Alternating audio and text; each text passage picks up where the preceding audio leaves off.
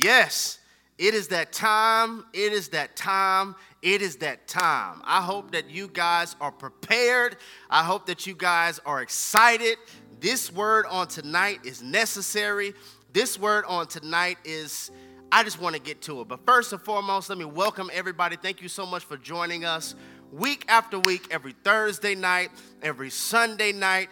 I feel your excitement. I feel your anticipation. Thank you for all the shares and everything. I love you all so much. I don't know what God is doing, but I'm just trusting him to do what he does because can't nobody do it like him.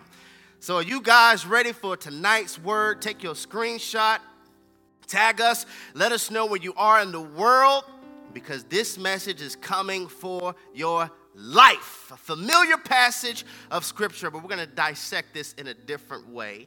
We're going to start in Jonah chapter 1. We're going to read just a few verses.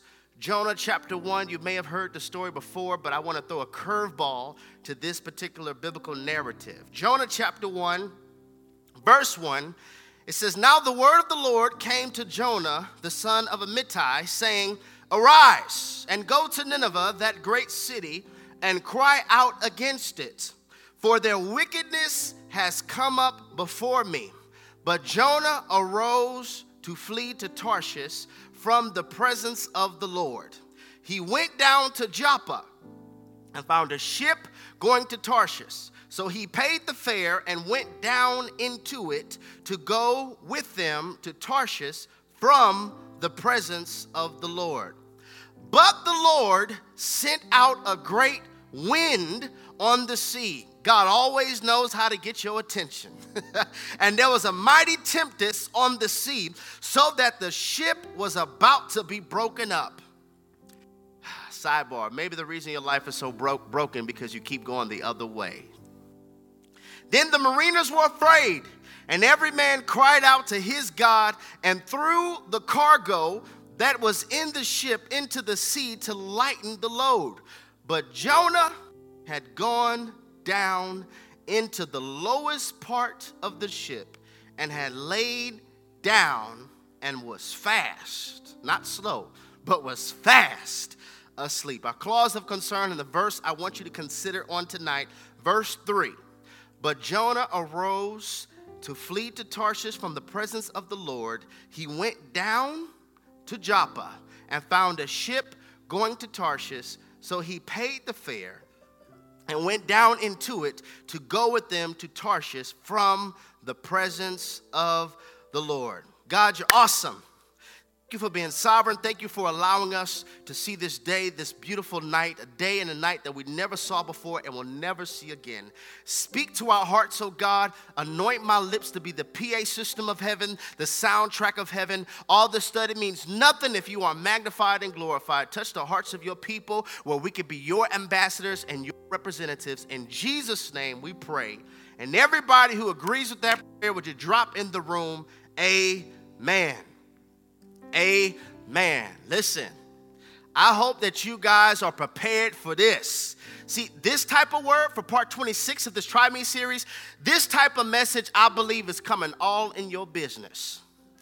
It's getting all in your business. This is one of the messages where you're going to be like, did he read my email? Did he see my inbox? He must have read my text thread. I didn't. Just the Holy Spirit is all in your business. We coming for your business for this particular message on tonight, because I would like to address a low on the radar discussion, because many of us are just like Jonah, sleep.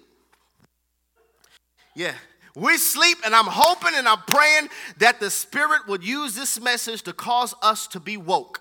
Because I would like to describe to you and explain maybe the reason why you're in this storm that you're in. Maybe the reason your parents are going through that storm. Maybe the reason your children are going through this storm is due to this particular trait. It's this particular trait that I believe the enemy traffics the most in. And he traffics in this area undercover. Somebody say undercover.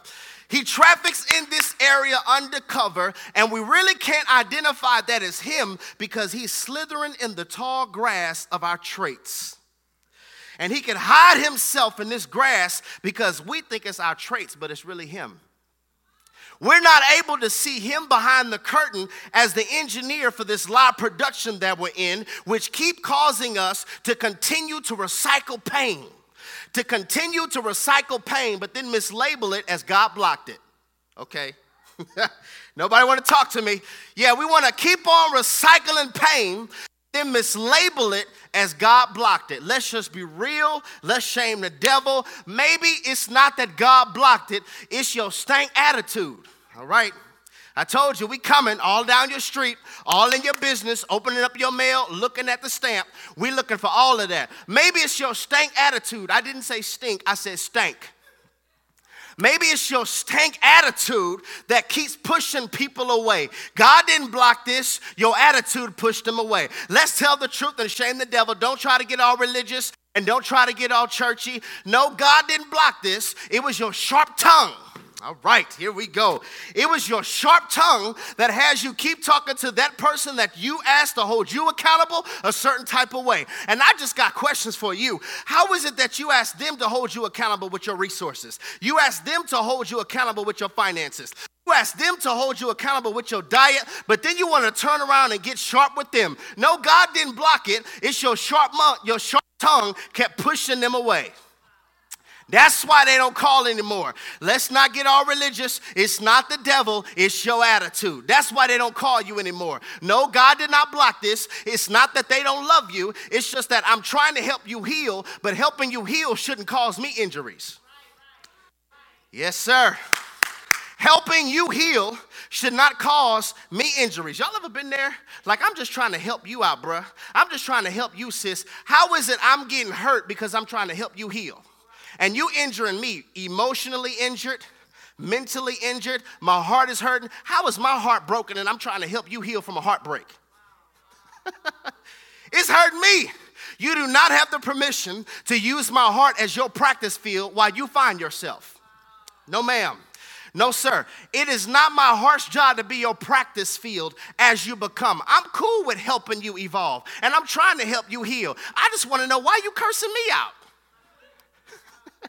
Why are you yelling at the very person who's trying to help you? Is this too real?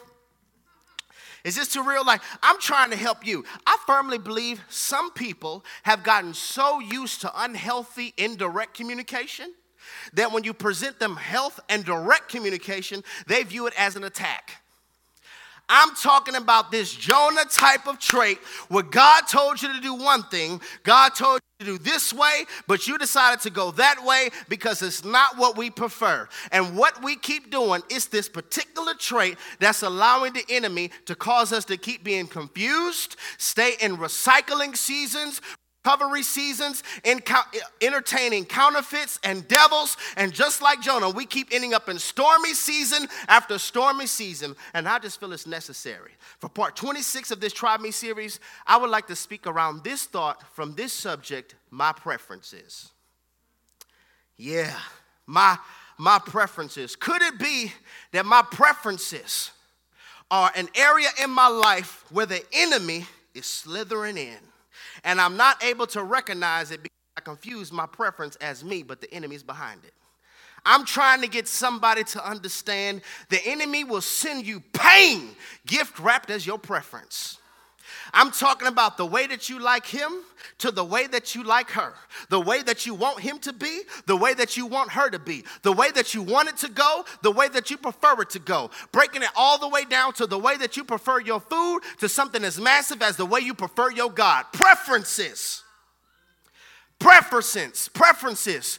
I want to do things the way I want to do. I only do things because I like it. Your preferences. And this is highly problematic.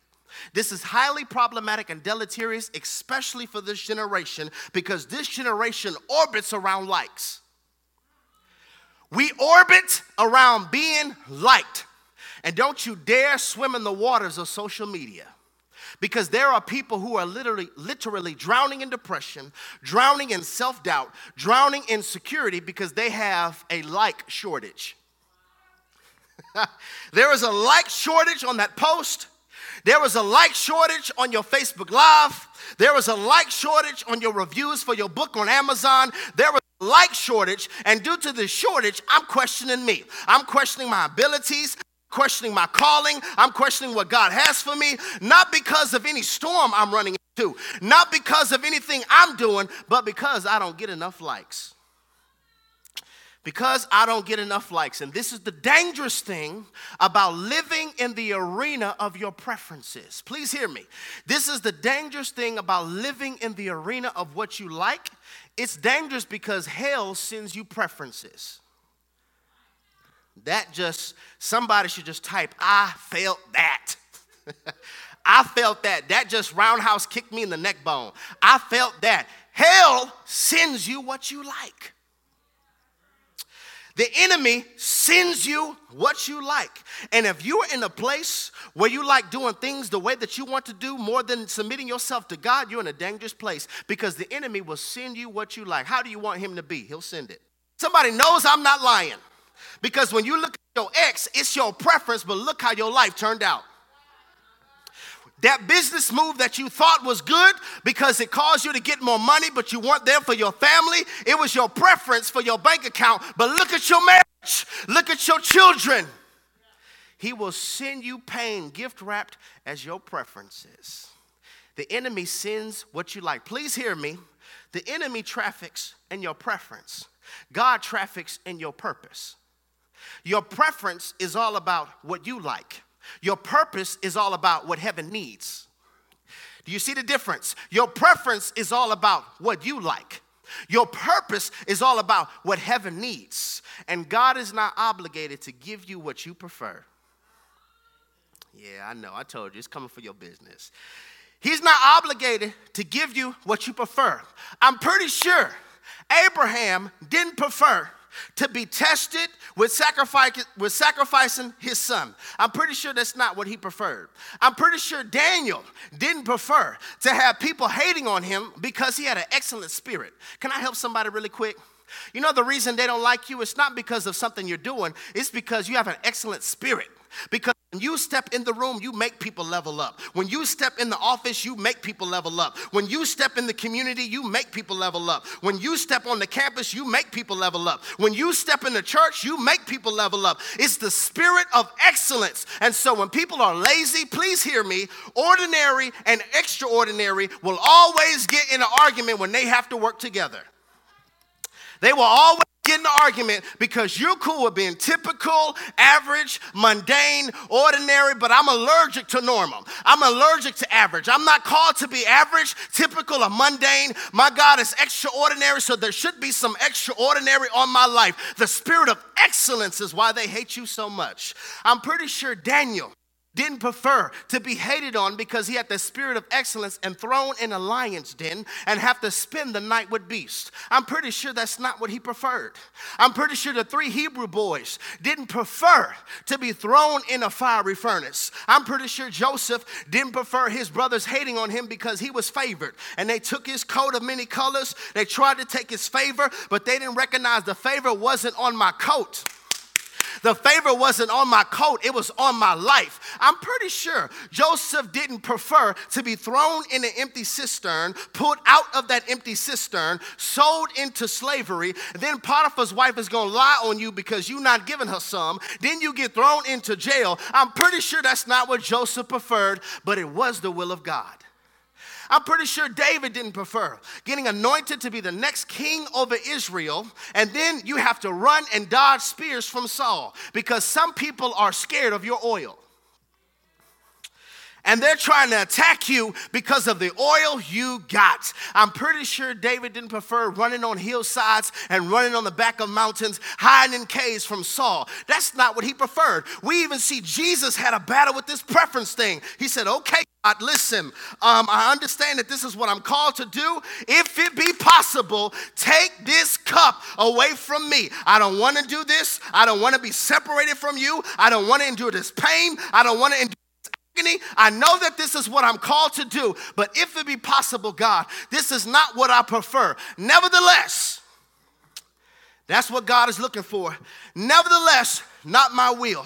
I don't understand it, nevertheless. It doesn't feel good, nevertheless. Yes, this hurts, nevertheless. I don't like it, nevertheless. I'm tired of fasting, nevertheless. I don't want to watch this, nevertheless. Nevertheless, not my will, but your will be done. Preferences. The enemy slithers in our preferences because he knows if we live a life based on how we prefer, he can kill us softly. Killing me softly with his song, killing me softly. Yeah, he likes to kill us softly. Let me tell you something. Listen, this is how we don't see the enemy, because the enemy doesn't try to kill us swiftly. The enemy is not trying to quickly take you out because it's too obvious it's me. The enemy is in the gradual. He's in that slow drift. Not something swift, but he wants to slowly decline your prayer life. Slowly decline your passion meter of worship. Slowly decline your commitment. Slowly decline your passion for your wife. Slowly decline. He's in the gradual. The devil traffics in body shots. He traffics in body shots. He's not trying to knock you out. He's trying to wear you out. Yeah. He's trying to wear you out. See, you're so caught up trying to look good for rounds 1 through 5. You want everybody to see you got hands. But the enemy, he's trained for round 11 and 12. I'm waiting until they're tired. I'm waiting until they're exhausted. I'm waiting until they're weary. I'm waiting until something like COVID hits their life so hard and they get depressed. That's the atmosphere. That's when I'm going for the knockout. But round 1, body shot of depression. Round 2, body shot of anxiety. Round 3, body shot of people not liking you. Body shot of somebody unsubscribing. I'm going for the body shots, the slow, gradual compromises, the slow, gradual turning down of your commitments. That's where the enemy is in. He's not trying to just knock you out. He's trying to wear you out. Please hear me. Many of us don't even recognize it is our preferences that is causing, it is our preferences that are the antagonist to the Spirit's desire. What I like, what I crave, and what I desire is the antagonist to what the Holy Spirit desires in your life. The Holy Spirit's like, listen, I'm trying to mold you into this. I'm trying to fix your heart into this. There's an area of unaddressed pain. That part of your heart that you buried, give me that. That part that you acting like you're okay, give me that. That part that you're not talking about, that nobody else, you're never letting them know this part. You're not talking about that molestation. Nobody knows that you were raped. Nobody knows that your daddy touched you inappropriately. That part of your life that you're hiding, that you have buried in your heart, give it to me because it's affecting your personality. It's affecting your personality, and as a personality type, I need you for your assignment, and I need you to take that away from me. I need you to allow me to take that away from you. And like my wife said a few nights ago, maybe you're not an introvert, you're just hurt. Think about it. When did you start getting like this? Are you really an introvert, or everything changed once that happened? You've changed since that divorce. You've changed since that breakup. You changed since you thought that this was God's will, but something happened and you discovered that it wasn't God's will, but it was your will. Something happened in your heart. Is it you're really an introvert, or are you into hurt? Inside of me, there's an area of hurt that I haven't talked about. I'm acting as though I'm okay. I deserve an Oscar because I know how to master my smiles and bury my pain. And at night you have these screams and you're crying. Your pillowcase is drenched in tears. Don't nobody know about it but the Holy Spirit. And the Holy Spirit's like, give me that. Give me that. I want to help you heal from that. I want you to have authentic joy. I want to mold you and shape you, but you're so caught up with how you prefer to live. You're so caught up with what you prefer to do. I need you to stop being like Jonah and running. Some of us, we deliberately run from sermons that you know are going to come for your life. Like, you run from those people. Isn't it crazy? Like, I would notice, why is it when you dating him, y'all stop talking to me and Tanisha? What we going to do? Why you stop coming to church when y'all start talking? It's almost as if when we want something and we're in this season of, you know what, I don't care, I'm rebellious, I want to do what I want, you try to surround yourself with people who agree with you. Yeah, there it is. Yeah, I want to surround myself with people who will agree with me, not people who will challenge me, not people who ask me questions, not people who will expose that I'm making emotional decisions, not people who will tell you, girl, I know you. This is not you. You're not happy. You acting happy. You're not free. You posting all this stuff online to make everybody think that you happy. And yeah, 2020 is still my year. You hurt. You going through it. But what we do is we're running from the sermons. We're running from God. We're running from the people who will call us out and that will actually help you get free. So I'm going to surround myself with everybody who doesn't know the real me. I'm going to surround myself with people who don't challenge me. I'm going to surround myself with people who agree with my lifestyle so I'll never be called on the carpet.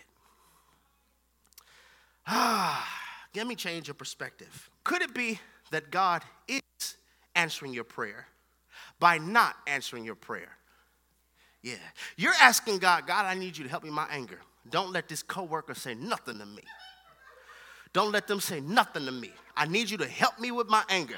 And God's like, how am I going to help you if you avoid it? You can't heal from a void that you avoid. I'm going to help you, but just not the way that you prefer. I'm going to help you, but not the way that you prefer. Don't you understand that in the kingdom, everything is opposite from culture? In the kingdom, everything is opposite from culture. And I can't speak for anybody else, but I'm personally in this place in my life where normal is overrated. See, in the kingdom, we bless those that hate us. That's countercultural, but it's kingdom.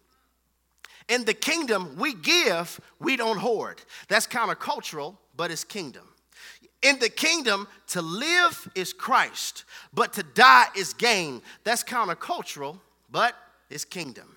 In the kingdom, if I seek to find my life, I'll lose it. But if I lose my life for his sake, I'll find it. Countercultural, but it's kingdom. And I prefer kingdom. Somebody drop a comment and say, I prefer kingdom. I prefer kingdom. I prefer kingdom. Even in the seasons where it looks like I'm losing, I'm really winning. In the kingdom, when it looks like you're losing, you're actually winning. Like, for example, if you lost them, but you found you, you really won. Countercultural, but it's kingdom. If you lost that relationship, but now you have a prayer life. Yeah, if you lost that relationship, but now you have a prayer life, now you binge in the Try Me series, now you're seeking out biblical literature and biblical narratives on how to improve and grow in God, you really won. If you didn't get the promotion, and you didn't get the position, but you gained character along the way, you really won. If they didn't want you and they rejected you, but that's not what God had for you anyway, you won. See, many times we don't recognize in the kingdom it's opposite. If you lost them but found you, you won. We're going to get back to the message in a minute, but I want to let you know we have a new series coming, and I think it's going to be powerful. We are really, really dealing with the warfare between ourselves and ourselves. Check this out.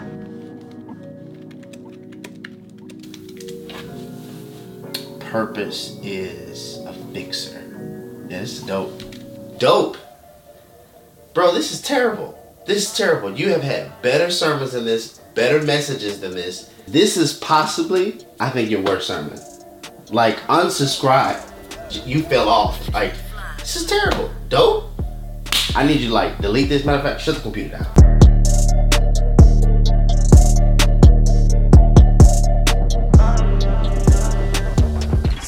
Get this, if the financial floodwaters rose unexpectedly, which caused for you to be more creative and innovative with your gift, you won. Because sometimes limitation is the breeding ground of innovation. You won. Everything is different in the kingdom. I want you guys to see this. There was this time when my daughter and I, we were going walking. Okay, so there's this picture of my daughter I want you guys to see. Right here, my daughter is roughly 3 years old. She's 3 years old. We just got out of the terrific twos, the terrific two phase. And I'm going to explain to you my daughter's frown. I mentioned this earlier this year, but I want to share it with you. So before this picture, my daughter and I were in the backyard just having some great QT, quality time with daddy and baby girl. We running around, we blowing bubbles, we're having a great time. My wife gets home and we decided to do a walk. So now we have to go from the backyard to the front yard. Somebody say transition. We have to go from the backyard to the front yard. And as we go to the front yard, there is a major adjustment that has to be made, and my daughter's not feeling it. This is not what she prefers. This is not what she wants to do. She doesn't like it. This is not her will, and it's obvious by her face. It's obvious by her face in this picture, and that is she now has to hold our hand. She now has to hold our hand because she views the hand as limitation.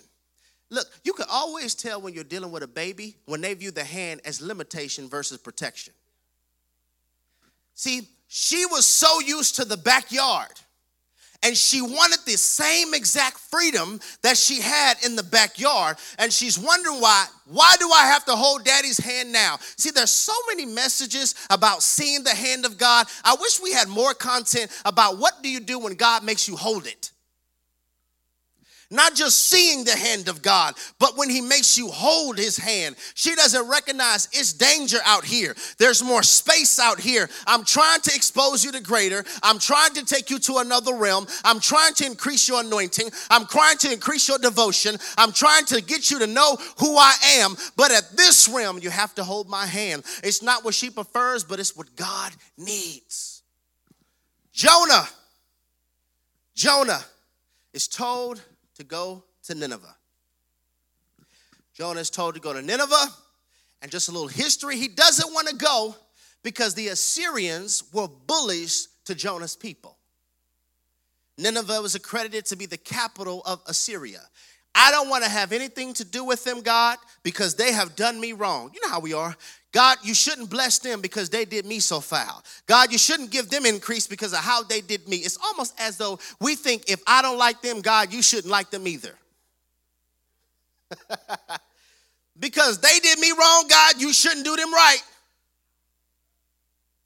I'm trying to follow your will. You're going to let them get promoted? You're going to let them get married? How they appear, God, I'm not following you. This is not what I prefer. I'm taking my behind to Tarshish. Jonah doesn't feel like doing what God told him to do. It's not what he prefers. And Nineveh truly is a wicked place. I want you to see this in Nahum chapter 3. It kind of describes this atmosphere of Nineveh. Nahum chapter 3, verse 1, it says, "Woe to the bloody city. It is all full of lies and robbery. Its victims never depart. The noise of a whip and the noise of rattling wheels, of galloping horses, of clattering chariots. Horsemen charged with a bright sword and a glittering spear. There is a multitude of slain, a great number of bodies, countless corpses. They stumble over corpses because of the multitude of harlotries, of the seductive harlot, the mistress of sorceries who sell nations through their harlotries." Listen, Nineveh's a terrible place. And Jonah's like, listen, they've been living terrible. They deserve judgment. I'm not doing it. I'm going to Tarshish. And I want you to see this. I want this map to come on the screen. I want you guys to see this. Look at the distance. Look at the distance from Israel to Joppa all the way to Tarshish. All the way to Tarshish, okay?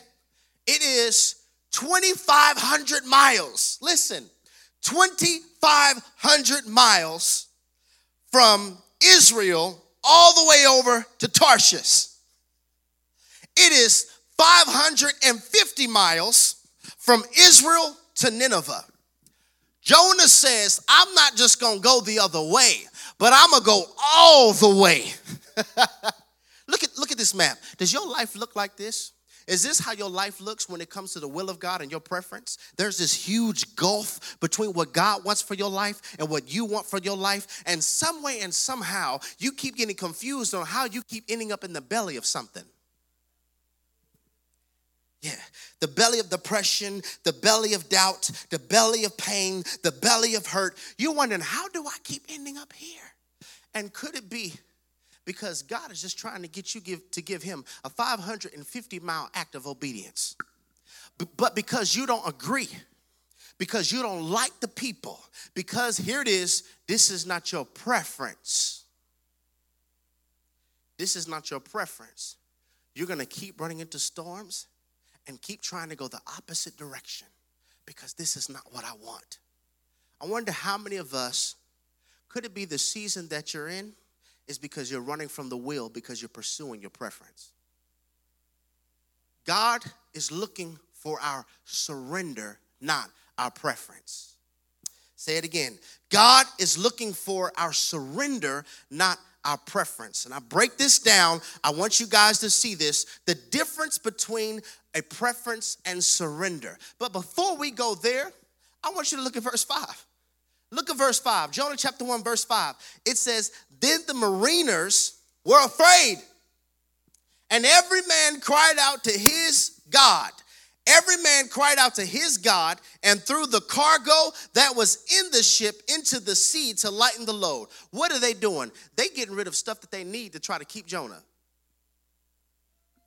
Have you thrown your peace overboard to keep? Oh, man. Have you thrown away your joy to keep a Jonah?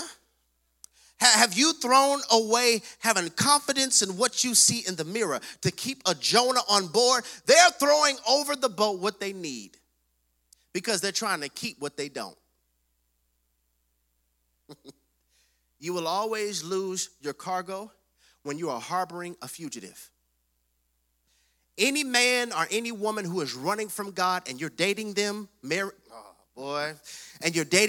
harboring a fugitive. And the storm that you're going through is third party influenced. And so I'm going through this because of who I'm allowing on my boat. I'm going to leave that alone. I feel like that right there was like an ouchie.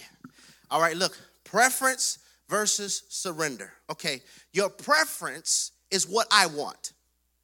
That's what I want, all right? Surrender is what heaven needs. Your preferences are all about you, what I want, what I think, what I desire, my outlook, what I think, what I believe, what I think. Your surrendered life is all about what heaven needs. What do you need for me to do? What do you need me to, how do you need me to respond to this? Preference, what I want. Surrender, what heaven needs. Number two, preferences are all about your deadline. Surrender is all about waiter time. It's so good. See, a lot of us, your preference is for God to do it July 4th of 1992, and it still ain't happened yet. And so now you're bitter and you're upset because you gave heaven a deadline. Yeah. You know why you're so frustrated? Because of the unspoken deadlines that you gave God that he didn't meet. And so now you're questioning his reality, even his existence, because he didn't meet your deadline. And I'm trying to get us to understand the surrendered life is when we don't look at a deadline, but waiter time. What do waiters do? They serve. Not only am I waving my white flag, saying, God, I surrender. Oh, but I'm a waiter. I'm serving. Whatever the kingdom needs, however you need to use me, I'm serving. And the better you serve, the bigger your tip. And can't nobody tip like God. Can't nobody tip like heaven. Maybe stop looking at what you want and start serving to give God what he needs. What God does in us while we wait is more important than what you're waiting for. Preference versus surrender. Preferences are all about my happiness. The surrendered life is all about obedience. What if I told you that sometimes God is going to call you to do things that doesn't make you happy?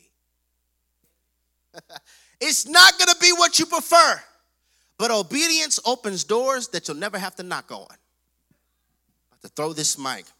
Obedience opens doors that you never even have to knock on. You'll begin to wonder, how am I getting blessed like this? How am I just walking in the overflow like this? How am I just walking in abundance like this? And I'm not talking about abundance of money. How about an abundance of peace? How about an abundance of confidence? Abundance of sleep. And you used to couldn't sleep, but now you're getting sweet sleep. I'm talking about falling asleep in seconds type of sleep. Drooling, sometimes got a crook in your neck because you so knocked out. You don't need no sleeping aids. You don't need no sleeping pills. You just got the peace of God because he gives his beloved sweet sleep. Obedience will do that. Stated this many times, happiness derives from the word happenings. When you live a life based on, I want things to make me happy, this means your happiness is tied to what happens. Preference life versus surrendered life. When you live a life of preferences, you have modified behavior. Modified behavior. You know what that is? Well, maybe if I'm pure, God will give me a husband by 32. Well, maybe if I start giving like this, God will do this. Well, maybe if I stop doing this, God will do this. Modified behavior. You're doing it because you want a reward. You're doing it because you want a reward. God doesn't want modified behavior. He wants a heart metamorphosis. So listen. I'm literally speaking of the transition from a caterpillar to a butterfly. Ain't no way I can go back to being a caterpillar. But here's the thing. Everybody wants to embrace the wings of a butterfly, but are you willing to embrace being cocooned? Yeah. That season where there is nothing happening, that season where you're hidden, but it's the season where God is molding you. He is building you. We don't know what's happening inside the cocoon, but we do know when you break out of this, you're going to have wings. We do know when you break out of this, you're going to be able to soar. We do know when you break out of this, you're going to have a level of peace that you never had before. But will you endure not getting your preference to allow God to cocoon you? Preference life versus surrendered life. The preference life, people who live a life based on their preference, they're control freaks. Yep, because you try to control outcomes. You want things to go the way you prefer. So you never take your hand off the wheel, and you keep on wondering why you end up in the wrong place. Because you keep making turns you prefer. If I don't want to do this, I'm going left. If I don't like the way they talk to me, I'm going right. If I don't like the tension of this ministry, I'm leaving that. I don't have to tolerate that. So I'm done with this. Well, I didn't really like the way that he said this. I'm done with this. Well, I don't like they haven't picked up his socks. Divorce you. Just everything that doesn't match your preference, you keep on turning. And you become a control freak. But here's the thing. You really control nothing. So the surrendered life is, I'm not going to be a control freak because God controls all things. I'm going to live the submitted life. In UFC, Ultimate Fighting Championship, or any combat sport when there's wrestling, sometimes they have something called a submission move. And submission move is when they have put you in a hold or some type of grapple that is so tight that you have no other choice but to tap out. And what I'm trying to get us to understand is don't allow the spirit to allow something to tangle us or grapple us so much so to where we have to tap out. If you just go ahead and lift your hands like this. This is symbolic of worship and surrender. I don't have nothing. I'm not trying to hide nothing. I'm not trying to fight you back. I don't want to hurt the kingdom. I want to help the kingdom. God, I surrender. God is saying, I need my people to prefer the surrendered life versus living their life based on their preference. And the reason many of us, we keep experiencing heartache after heartache is because we're following our preference. Don't let the culture lie to you. Girl, just follow your heart. That's a lie. Don't follow your heart. It's crazy how we keep wanting kingdom benefits but follow a cultural counsel. Don't follow your heart. All that's going to do is have you go in the wrong direction, expect arriving at the right destination. You don't follow your heart. You follow the spirit. And this is how we keep getting hurt because our heart keeps allowing us to get married without our permission. Gosh, I used to always wonder why people stay in things that are toxic for so long until I understand maybe they've allowed their heart to get married without their permission. And they don't want to break up because it literally feels like a heart divorce. How about when you catch feelings, check them. Just because you feel them doesn't mean they're right. How about you pray this? God, I'm kind of feeling like this. But I want to run my feelings through the filter of the Holy Spirit.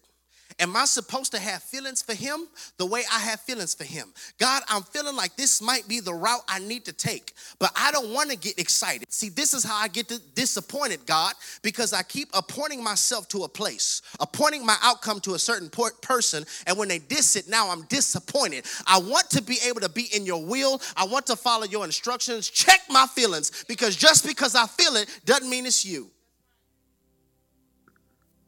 And we'll end up getting mad at God because of the outcome of our preference. So I was like, I just want to give you 7 things. I want to end with this. 7 things. How could I end certain things in my life where I could stop ending up in these toxic places? 7 things. If I can give you 7 things that I feel as though we need to end so we can stop being like Jonah and go in the opposite direction of what God called us to go to. Number 1, stop skipping your spiritual medication. Depending on the virus, all of us have a virus on us. It's called the sinful nature. All of us. And if you miss your medication, not only are you going to have a relapse, but it's going to take over. My spiritual medication, what is that? My spiritual disciplines. I got to stay reading my Bible.